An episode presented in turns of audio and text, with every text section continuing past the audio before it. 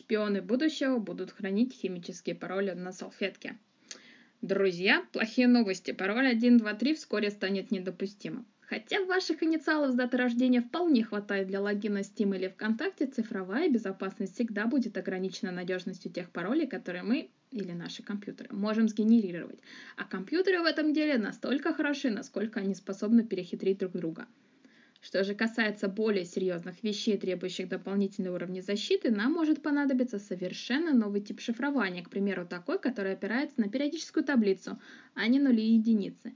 Именно над этим работают сейчас ученые, над химическим шифрованием, то есть созданием специальных молекул, которые своей атомной структурой будут служить безопасными паролями. Так, важная информация секреты посольств будут защищены не пули непробиваемыми чемоданами, которые наручниками прикрепляются к запястью, а маленькими образцами молекул. Шпионский детектив по такому сценарию будет скучноватым, зато все важные данные действительно будут в безопасности. Чтобы зашифровать послание или информацию человеку, нужно будет знать, где физически заполучить молекулу ключ, она вполне может быть спрятана в капле воды, нанесенной на салфетку. Структура этой молекулы и является ключом. Когда исследователи из немецкого технологического института Карлсруэ синтезируют подобные химические вещества, они включают частицу информации, которая при сканировании укажет, что молекула должна использоваться как цифровой ключ. Сейчас у ученых уже собрана библиотека в 500 тысяч молекулярных ключей, все из которых настолько структурно разнообразны, что пароли получаются достаточно сложными, чтобы их невозможно было отгадать подбором без реального образца молекулы. Чтобы расшифровать послание, молекулу нужно будет просканировать на оборудование, которое обычно используют микробиологи в своих исследованиях, чтобы определить новые соединения.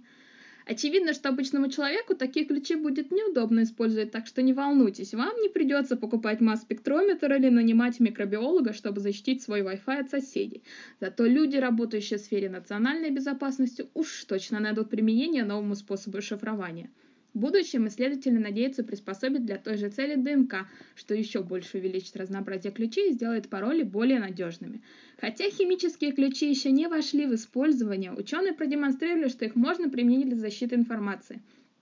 Чем мощнее становятся компьютеры, тем проще становится взлом самых надежных способов шифрования. Так что физические ключи шифрования вполне могут обеспечить нам тот уровень защиты, который необходим для безопасности данных высокой важности.